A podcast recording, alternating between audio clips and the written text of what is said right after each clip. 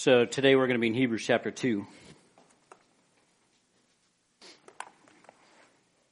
5 to 13. If you have your Bibles, you could turn to that.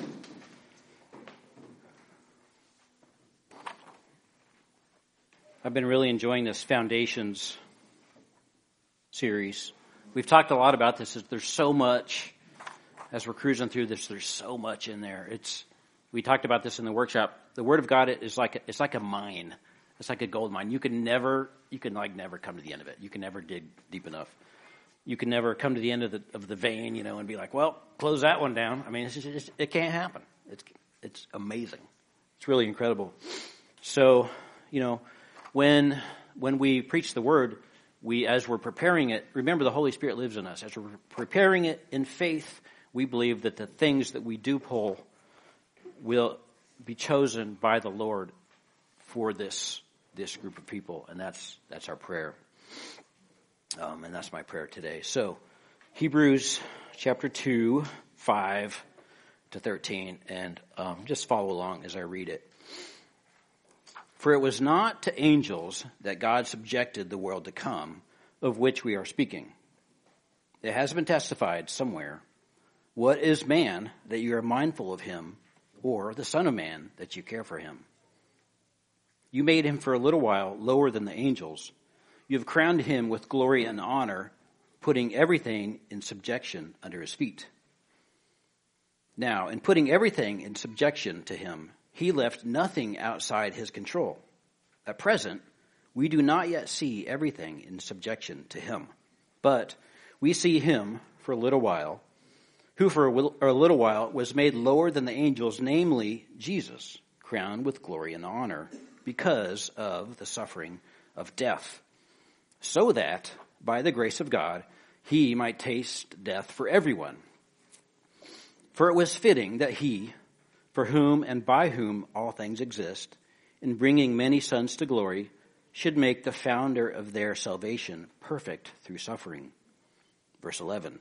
For he who sanctifies and those who are sanctified all have one source. that is why he is not ashamed to call them brothers, saying, I will tell of your name to my brothers. In the midst of the congregation, I will sing your praise. And again, I will put my trust in him. And again, behold, I and the children of God, and the children God has given me. This is the word of the Lord. Thanks be to God. Let's pray. Heavenly Father, we're, we're very happy to be here. We think that we could be part of your, your family, and uh, us who are undeserving have been adopted in, and uh, we're very grateful for that. Um, Holy Spirit, I ask that you would lead this service today. Let my words be your words and uh, and yours alone and let it go into the hearts, Lord, of everyone here. Let your word do the change that it always does as we dig in. In Jesus' name, amen. So, last week, Rob, Rob uh, he came off kind of apologetic. He's like, hey, you know, it's not you normally like this. Here's this big warning.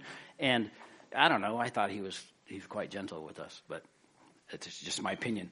But we're talking about as we're going through Hebrews, he's, he's putting, the author's putting the case before the Jews, like, who's better? Jesus, right? Or like the angels.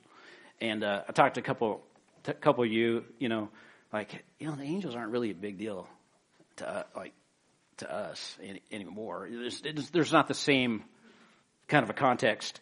Uh, but it's important to know what's better. The messenger, who, who was the angel, the word angel means messenger, or the message, the message. Or what's better, the message or, or the fulfillment of the message? Well, Jesus is better. So Hebrews 2 5 said, For it was not to angels that God subjected the world to come. So angels are, they're servants. They serve God as people that carry information around. They're messengers. And the world was not subjected to them. So in, in, in this, we're going to learn about the fact that Jesus is by far the supreme being to angels. So, it's interesting in verse 5 it says, For it is not to the angels that God subjected the world to come. It is Christ that creation and dominion uh, has been given to. and in him, you guys remember a couple weeks back, well, maybe a month ago, we we learned we were back in Genesis and we had the dominion or the creation mandate, right? Men and women uh, were stewards put in charge of the planet, and only through Christ is that really fulfilled. Um, I'm going to back up to the previous chapter just to read this one verse. But in these last days, he has spoken to us by his Son, whom he has appointed heir of all things, through whom also he created the world. So Jesus it's been handed off. It's been handed to him. Um, something better has arrived, something better than angels. The message himself has landed. Jesus is the Word. He is the Word spoken directly, not carried by an intermediate like an angel. He inherited all things, and he became the ultimate king of the planet. Now, he became temporarily temporarily a little, a little lower than the angels. Uh, as, as a result, God crowned him with glory and honor and was made the supreme ruler. Um, it says, You made him for a little while lower than angels. You crowned him with glory and honor. Verse 7. Putting everything in subjection under his feet. Everything. Now, the next, the next statement there is interesting. Now, in putting everything in subjection to him, he left nothing outside his control. At present, we do not yet see everything in subjection to him. Now, that, that's, I don't know about you guys, but when I read that, I'm like, oh, that kind of rings true with like what we feel these days. Um, is Jesus really the king, right? Is he really, you know, if we don't see this at present, everything being subjected to him? So, plot, you know, plot spoiler, spoiler alert, he really is the king. Um, the kingdom has come and it will continue to grow, filling the earth, and it is a process. And I was digging into this, reading this question.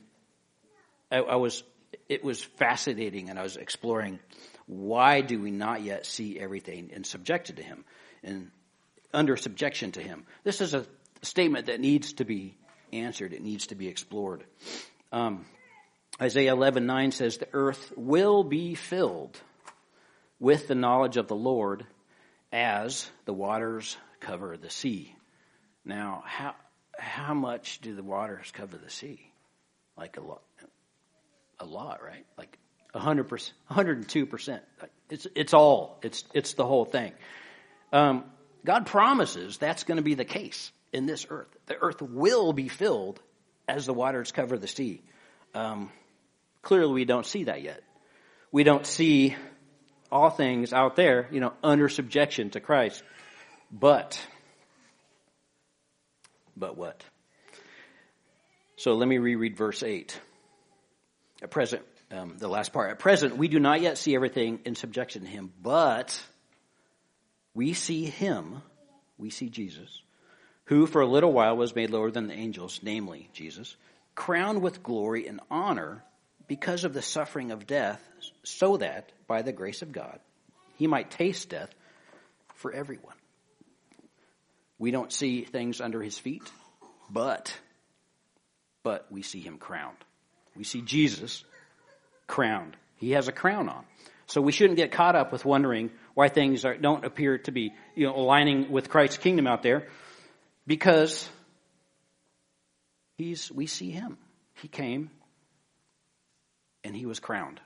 We see Jesus becoming king, and he has a crown. There's your king. He's our supreme king. So thankful. Um, as great as the angels are, they don't rule. Like they're servants, right? They're messengers. Um, their job is to, you know, carry information for God. And uh, God subjected the world to mankind. He didn't subject them to angels. But man, you know, as, as I briefly went over, became broken. You know, the fall happened and we became sinful. And, and our job as stewards of the planet just, just got completely out of whack. Just completely destroyed. Um, we, it's still our job, but it's only fulfillable through Christ. Um, the message, Jesus is the message. So, excuse me.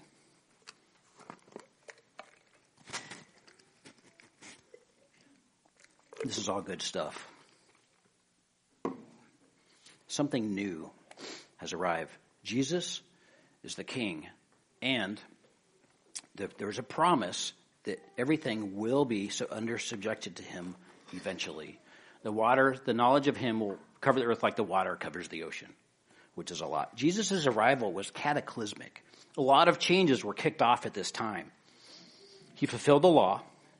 He founded the kingdom of God on earth and um, as it is in heaven. He all of time focuses on his arrival. It's the pivot point from the era before him to the era after him. He ended the old covenant, the old era, he fulfilled it, and then he started the new one. For it was not of the angels that God subjected the world to come, it was Christ. So what's the world to come? It's an interesting phrase, and I had to we have to dig into that. the world to come is the world that Jesus kicked off when he hit the planet. Contrast that with the past world, as I referred to before, there is the old covenant and the new covenant. The past world, the world that the author was writing under, was the world that was subject to the law and the dominion of imperfect man, fallen mankind, where the whole population was unable to live up to the standards of God's law.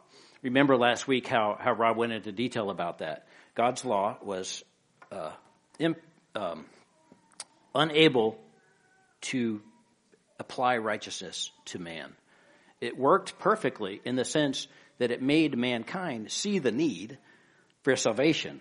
It was unavoidable and it just, it, w- it needed to happen, but it was unable to, to figure out, it was unable to work that last step in Christ that, that Christ um, was able to do.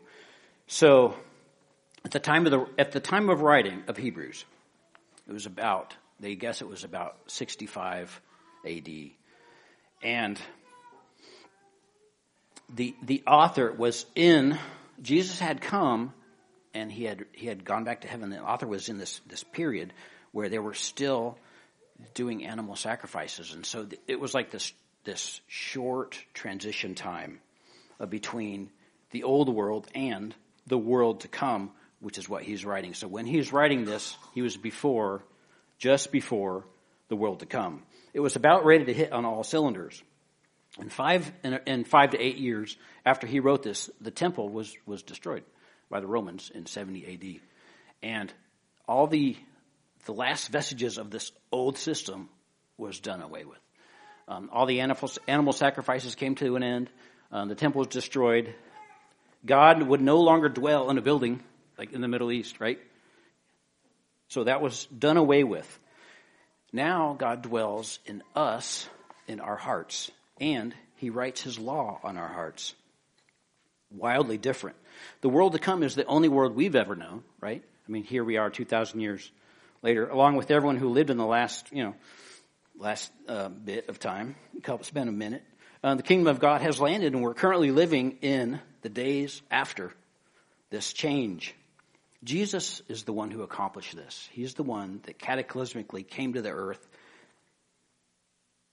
stopped the old system, started the new perfect system.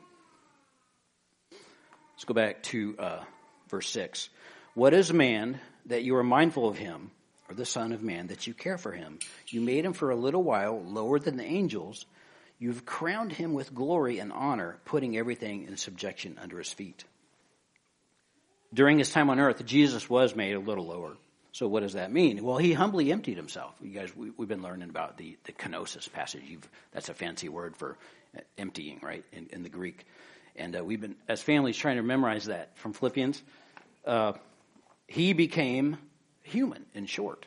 He became human, able to be harmed, right? Able to hurt, able to be tempted, uh, able to feel pain, and able to die. And so God crowned him with glory and honor, and he was made the supreme ruler, which he, himself testifies. You know, in Matthew when he says, All authority in heaven and earth has been given to me.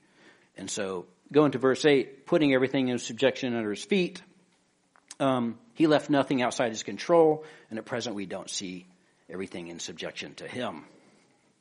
This is good stuff. So the uh, even the, Jewish Christians back in that time, having believed in Jesus, were under great pressure from like the, the Jews who were still in the old system, and you know they had the Roman uh, culture and the Greek culture, and they're they're they were under a lot of pressure to abandon the faith. It seemed like Jesus kind of went away, and you know, just like just like we see when we look out the door, like eh, it doesn't really seem like everything's under subjection. I thought he was going to be the king. What's going on? What's going on out there? So in order to strengthen their faith, he's, make, he's making in this passage an ironclad case for the supremacy of Christ. And that's what we're learning about today. Um, he acknowledges the fact, you know, that it didn't, didn't appear to be done. And it's important, important for us to, to realize that. So, you know, when we're, when we're thinking about that, we think, I don't know about you guys, but I always would tend towards, eh, not really. Yeah, maybe, you know, like Jesus is king, like, yeah, what good is that? Like his clown world out there, right? It doesn't really seem, you know, partially, you know, that's, you know, clearly a lack of faith. And in the past, it's, it's a total lack of knowledge of God's word that would lead me to have these conclusions. Um, and we all, you know, struggle with that when we see just the absolute insanity going on, going on in the culture. And I don't even need to, to go into all that. Um, so what, what do we need to do? We need to believe Jesus' own words. Jesus is the Lord God, and he has some things to say about this. Now, I, I briefly went over it before, but I want to go into this in some detail. Um, we can't go around with wrong, these wrong ideas of what this will be or what this will look like because, like you guys, like you know, I I was losing faith based on because what I see wasn't based on what the Bible said. It wasn't matching up. But it, it, the problem wasn't this. It was me not knowing this God's word. Um, Jesus says certain things about this, and we have to pay attention. We need to constantly educate ourselves from God's word. In his many parables, he teaches us that the kingdom comes in a slow, gradual manner. He does. Like the growth of the, of the tiny mustard seed that grows to a big tree, and then the birds land in the branches, and or you know the um, the yeast working through the dough. So it's a process, and it's slow, but it is certain. It's slow but sure. Um, slow but sure. He's constantly working on this process, and we can see it. How can we see it? Well, remember who's who, what who's Jesus's body? Like that's the church. The church, we are Christ's body. We're Christ's body. And so when you see someone working for the Lord and following and applying these precepts that Jesus laid down for us, you're seeing him work in this world. Um, it's us. So Jesus is the head, right? He's reigning from his throne in heaven, and we're the body here on earth doing the work, um, doing the will of the head through his power, and we're empowered by his spirit. So everything you do for Christ builds this kingdom that's coming gradually. When we follow His commands, His goals are achieved here. When we follow our commands, His goals are not achieved. And it makes everything take longer. Makes sense. Um, the earth will be filled with the knowledge of the Lord as the waters cover the sea. So imagine, I, I, I heard this uh, somewhere, but imagine an evil evil kingdom, right? This is like this is like medieval times. So all the peasants live far and wide in this place, and there, there is a wicked king in the, in the palace, and no one obeys the law, and it's like, the king is a big meanie, and, you know, there, there's famine, and every, there's random public punishment, and, and things are generally pretty dismal. So imagine a good man was, one day sneaks into this palace of this evil, wicked king. They have the duel, swords at midnight. He gets to, um, the, the new guy defeats the old guy and throws him in prison and becomes the new king. So what does he do next? Well, he, he has, he has some friends. He has heralds. These heralds are a guy, a herald is a person that takes the news out. So he sends his heralds out into the forests and the fields around this palace to bring news to the scattered peasants. The news that there's a new king in the palace. So they pack up their, their walking stick, with the bag on the end, and they and they head out to do their job. So as they pass through the fields and the forests of this little kingdom, they tell everybody they meet the good news. Now they're met with like two responses, right? So I'm I'm a peasant hoeing my dirt farm, and this guy, this herald, walks up and says, "Hey, there's a new king in the palace." and I've lived here for 50 years, and things are generally uh, pretty dismal. And so I can have one of two responses. Uh, I could say, that's fantastic. About time. I've been waiting for this to happen because my life stinks, and I'm super excited about this news. Or you can have the, you know, maybe he walks up to another peasant, and the guy's like, no, no.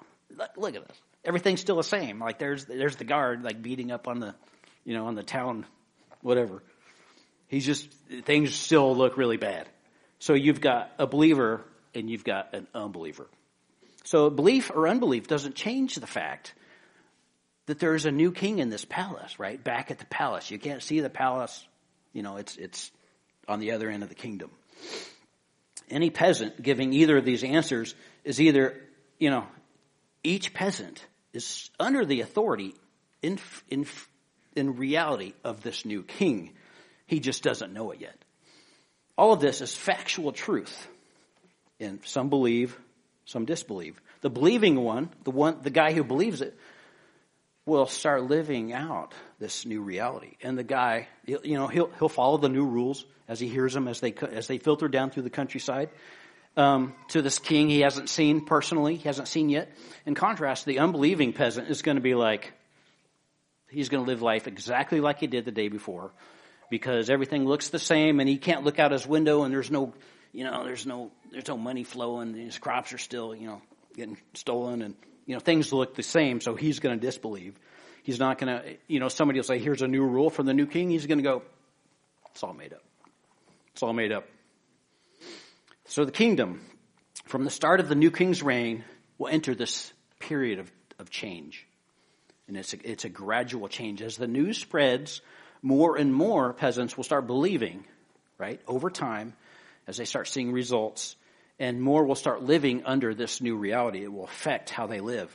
The day after the new king arrives, right, you you could look in any corner of this kingdom, and it'll look identical to the day before, right, before the, before the, uh, the new king got into power.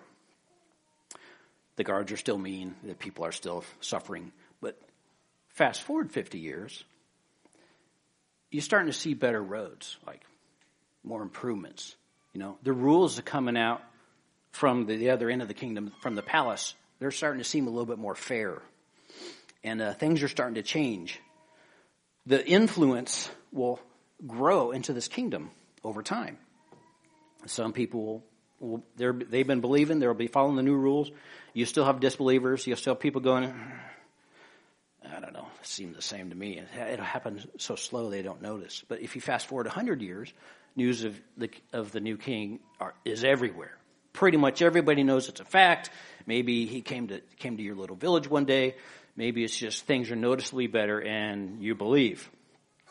It's a well established fact after a long time. Any people who still disbelieve at that point are just, you're just being willfully uh, rebellious. And so, we, church, are a combination of like the heralds and the peasants who believe. We're a combination of the people who are telling the, the culture that you guys have a king and it's Jesus. You may not think so, but it is, it is a fact. And we're the believing, we're the believing people. We're commanded to advance the kingdom in two ways. We're to make disciples of the whole earth why? Because all authority has been given to him. And we're to pray, as Jesus taught us, your kingdom come and your will be done. Well, what does that mean? It means God finds it important that we pray every day for this to happen, as well as work at it, right? So we've got two commands to bring, to help bring Christ's kingdom. Your life as a believer is not wasted effort praying for and living out this, this glory, living for the glory and purpose of Christ will steadily bring about the change that he wants to bring. And the world over time becomes, um, has more knowledge of him and subjecting to him. He promises to bring it about. Isaiah 9 7 says, Of the increase of his government and the peace, and of peace, the increase of his government and peace, there will be no end. That sounds crazy, doesn't it? You mean it's never going to stop becoming more peaceful and he will never stop increasing his, his power over the earth? It says, the increase of his government and peace, there will be no end on the throne of David and over his kingdom to establish and uphold it with justice and with righteousness from this time forth and evermore. The zeal of the Lord will do this. Friends, we, we have a God who's zealous about making this happen, but he's not an impatient God. He takes his time. Verse 8, as I said, follows that up. At present, we don't see everything in subjection, but we see Jesus crowned. We see him crowned, and we don't have to worry about it. He's the king. He has a crown. He's arrived in glory and honor. We just need to stop worrying about it. He's our king and we can trust him. So verse 10, it was fitting that he, but for whom and by whom all things exist, in bringing many sons to glory, should he make the founder of their salvation perfect through suffering. So we see Jesus crowned with glory and honor.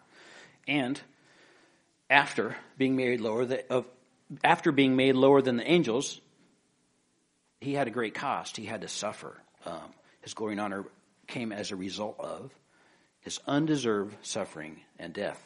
So the like the angel back to the angels, they never died for anybody, right? They're, they're just messengers. This level of self sacrifice by the one who made everything is think about it. The creator of the universe was came down and saved us through suffering. It's real. It's a real next level concept. Um, his suffering resulting in becoming, in a most fitting manner, the founder of salvation, as he was the founder of all life itself. So he's the founder of life itself, and then he founded our salvation. So he's, it's the idea is like he's the Alpha and the Omega, right? He's the beginning and the end. Jesus is definitely supreme. The word fitting is interesting here. The word fitting, I had to look this up. The Greek word means it's to stand out, to be conspicuous, right? To be eminent. So there's more to this. There's, there's more flavor to this word than like appropriateness, like it was appropriate. There's, there's way more. It's to stand out. It's a conspicuous, over, and even glaringly unusual, uh, kind of a blatant, in your face fact that he, of all, of all beings, would be the one to suffer for us. For the King of Kings to humbly do this himself is extremely conspicuous. It's extremely conspicuous. It's eminent.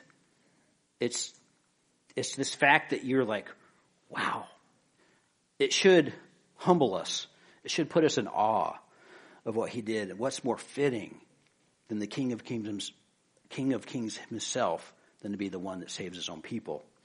So, this next phrase, the found, he uh, make the founder of, of their suffering perfect through suffering. Right at the end of verse 10. What does that mean? Because he was fully God, Jesus wasn't imperfect, right? He before this before this happened, as if he was he was pretty good, but just had some like little improvements. Um, he didn't he didn't need his robe cleaned or his shoes shined. Uh, he didn't. God did. God the Father didn't have to like sanctify him or, or fix him before he could live a perfect life. That's not what this word means. The, the word perfect, used in the Greek here, means to be finished or fulfilled. To add what is still needed to make something complete. So Jesus was not lacking anything in his person, but rather the completion of our salvation was lacking in the sense that it had not yet been completed. It had not yet been finished or fulfilled or done as in its entirety, if that makes sense. He is the primary figure of our salvation, and um, his status at a certain point in time ha- hadn't been completed, and so that's what this this word means. Um, he became our perfect and complete Savior once the work of saving had been perfected or completed by By what? By his suffering. He experienced a suffering of the worst type. He suffered. What's the worst type of suffering? You suffer until you're dead. He endured it for us. He endured death for us so that we would be spared. So we will physically die, right? It's a temporary condition. Physical death is a temporary condition. Until, you know, someday when he defeats death in its entirety, the last enemy he, he defeats will be death, says in Isaiah. Um, after the long advancement of God's kingdom has completely flooded the earth with the knowledge of Him, as the waters cover the sea, will, we will, will be raised again with Him on that day. The physical death we experience has no sting. He says, Death, where is your sting? And we don't need to fear that. We don't. Spiritual death is what He saved us from, and it's far worse because it's permanent. Spiritual death is permanent separation from God. End of story. That is what we're saved. If you believe in the work that Jesus did on the cross and repent of your sins, you will not face permanent spiritual death. Praise the Lord. It's good news. Um, the word founder in this statement comes from the Greek word archegon, and this word also means leader, and some, translation, some translations use the word captain here. He's the founder, the captain of our salvation. In this, we have to come back to the fact that he's the supreme king. In other words, we don't we don't act as if we have no king. We have to obey the one who is our king. There is no way to join the ranks of the, of the captain and then keep going our own way. To reject one is to reject the other. We don't get our salvation and then get to be our own king. It's, it doesn't work that way. Um, he didn't save us to have us continue on our own path. And we should not imagine that disobeying his commands doesn't come with consequences. So we're saved in order that we can do his work. He is our captain. And there's, there's a lot of, of cool um, things in this word here in order that we can work for him and do his commands and build his kingdom. So moving on to verse 11, he's our supreme brother. Interesting. 11 to 13, it says, For he who sanctifies and those who are sanctified, for all have one source, and that is why he is not ashamed to call them brothers. Saying, I will tell of your name to my brothers. In the midst of the congregation, I will sing your praise. And again, I will put my trust in him. And again, behold, I and the children God has given me. So let's talk about this, this family aspect of, of what Jesus did. So he's our supreme king, he's our supreme savior, and he's our supreme brother. So for this, um, the kids and I have been doing going through the Westminster Confession, and it's, been really helpful. It's just this little tiny book, and it, there's one in modern English and there's one in Old English, and uh, it, it's nice because what they do is they distill some of these uh, these theological ideas. They're kind of hard to like they're pulled from so many spots, and it, it's it's hard to, in a nutshell, put those out for your kids, especially your young ones, to easily easily digest. And so, this is what the um, Westminster Confession says: What benefits in this life are shared by those who are effectively called or saved? In this life, those who are effectively called share in justification, adoption, which we're talking about here, and sanctification, and the further benefits in this life which accompany or flow from them. Since Jesus paid the price for our sin, taking on God's punishment, right? God has to punish sin because he's pure and impartial. He adopts us into his family. We're adopted, we're justified, and we're sanctified. So, what do these three words mean? Justification is what happens right away when you're saved. The second you're saved, you're justified. And it's an act of God's free grace in which he pardons all of our sins instantly at the moment of salvation and accepts us as righteous in his sight for the sake of the righteousness of Christ, which is credited to us and received by faith alone. When you're saved, you're justified. His righteousness is applied to us. That's extremely good news. Um, I know I needed that. No one, anyone else? Adoption next is an act of God's free grace in which we are received into God's family with all the privileges as his children. We become family members from the same spirit, as it says in here, the same source as Christ himself. Uh, 1 John 3 1 says, See what kind of love the Father has given to us, that we should be called children of God, and so we are. He, Jesus is our brother.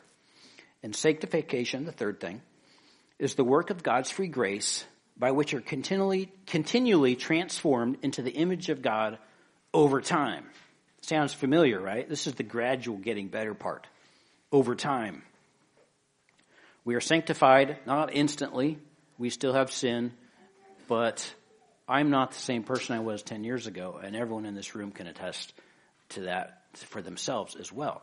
We are sanctified over time by the, by the cleansing power of the Holy Spirit. So the fact that he is not ashamed to call us brothers, it really is profound. So remember who this person who calls us brothers is. He's the king. He grants us, it's a great honor to be called a brother by Christ himself. Even to the point of publicly and gladly acknowledging it out in the open. Right? Out in the open. This should not fill us with pride, but great humility. This is a gift. You know, example, think of a clean cut family. There's nobody, nobody like that here. But think of another clean cut family. No, no. Uh, you know, and even the best, like, put together family has got like a third, like, wayward third cousin or something. And as great as this family is, they'll, he'll, their, their wayward third cousin, you know, he, he gets invited to Thanksgiving or whatever, but they don't go around saying, hey, this is my cousin. Hey, hey, this guy, look at this guy, you know, I'm bringing, come over to, you know, this thing. And, you know, even, even the best family is kind of like, like we love this guy, like blood is thicker than water and all that, but you know, uh, so we're the wayward third cousin in this relationship. Jesus proudly and openly calls us his brothers, but we don't deserve to be in this family. It's not by anything we did. It's because he adopted us in. I mean, we've got the flaws. We're, you know, our shoes are untied and we're rough around the edges. But Jesus says, you're my brothers. He unashamedly speak, you know, it even says, I will put my trust in him. He affiliates with us as siblings. I mean, that's, that's pretty cool.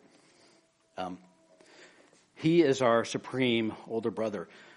This, remember, this is building a case for the supremacy of Christ, how he's better than angels, and he's speaking to these original early Jewish Christians who are like, don't know if this is working out. Um, it seems kind of theoretical, but he says, look at Jesus. Look at his crown. He has a crown. I wrote a little, bo- I put a little box on your notes. I like to draw when people are preaching. It helps me think. There's a space where you can draw Jesus' crown, and there's a lot of ways you could do that, and I'm curious as to how that's going to end up. So, how do we apply this? We've been given the word, and it should be supreme in our lives. We need to keep organizing our lives around the truth, as Rob says a lot. It's not our truth to bend. It's not our truth to dress up or to, or to make it palatable or to make it relevant, right? We bend to his truth. So ask yourself these three questions. Do you believe Jesus is the king right now and is building his kingdom? Number two, do you trust that Jesus is the perfect founder of our salvation? And number three, do you live and act as if you're adopted in God's family? It has practical applications. There's, there's consequences. The truth is true whether you believe it or not. You could ignore the truth and embrace what is false, but it will derail your faith and it derail you off God's path. When you believe something is true, what's the next step? Well, you'll act on it. If I don't believe something is true, I'm not acting on it. If I don't believe there's a new king over in the palace on the other side of the mountain, I'm just going to go along with my life as normal. But if I do, that changes everything. We get, our faith is built together here in a body. We build each other's faith and we read the words of God. We must submit ourselves to these facts. We must continue to organize our lives around the gospel, around these truths. What we're doing here is we're building a culture that is holy. What does the word holy mean? Set apart, right? We're set apart. We're set apart from the culture out in the world. We're, we're the body of Christ. We're, as a group of people, are where God dwells. We're where God lives in us on the earth. We are his hands and feet. He is the king right now, and he's building his kingdom with you in it. We need to believe this. It's not fully here. We don't see it all yet. We're somewhere in the middle of this process, but we shouldn't worry or fret about it. This is good news. He promises to finish the kingdom. The zeal of the Lord will, will do this. Number two, Jesus is the perfect founder of our salvation. We need to trust him on this. He paid a great price and was given glory and honor and a crown for what he did. This is the real deal. If you've repented of your sins and you believe in the in faith in the work that Jesus did on the cross, then your salvation is secure. If you haven't yet, just repent and believe. Find someone to help you do that. Because if you don't, you'll have to answer for your own faults. You guys remember last week, Rob said, and that, go, and that won't go well, but he said it in kind of a more ominous. I, I don't have his physical stature, so I can't. It won't go well for you if you like relying on yourself to answer for your life. It won't. Jesus is the only way to salvation, and we need to trust him on that. It is something only he can do. Having been saved by God's grace, your status as full member of God's family is secure. We need to live this out. We need to live like it's true. With that, with that, given this, how am I interacting with my wife today? How am I interacting with my kids? Like, I, am a member of God's family. My kids are a member of God's family. Well, that, you know, I can't, I can't be my own king here. I got to follow God's word.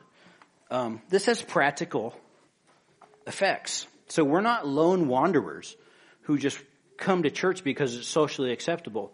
I mean, 50 years ago, right? It's not socially acceptable anymore. We're not just trying to be good. This is our family. This is our family. This is where our home is. God is your father and Jesus is your brother. So, to close, the Vine and Branch has a unique place, has a unique role. We are building a culture, a godly culture, that will advance his kingdom.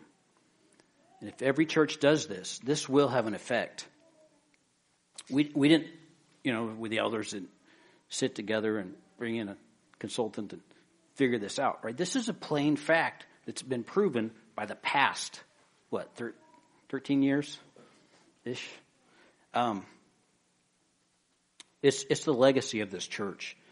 We all need to keep embracing it. This is a unique family, a unique culture, and it will continue to grow deep as we trust, believe, and live in Jesus the culture outside is, is dying, right? It doesn't, it seems big and it seems immovable and powerful, but it's a culture of death. It has no future. It has no future. Everything about sin is going to die. It has to end. There's no future in it. And we need to start pretending as if part of our life is in that culture. It's not. It's in this culture. It's in the church of God. It's in the body of Christ. So we need to set apart ourselves to the Lord and His work, and we will reap the benefits of family and fellowship that I talked about earlier. We'll re- reap real benefits. We need to raise our children as family members in God's family, as citizens of the kingdom that's going to last forever, the kingdom that will never stop growing. We're raising our kids for those of you to have them into that. And if you're single, get with your bros, get with your your sisterhood, your brotherhood.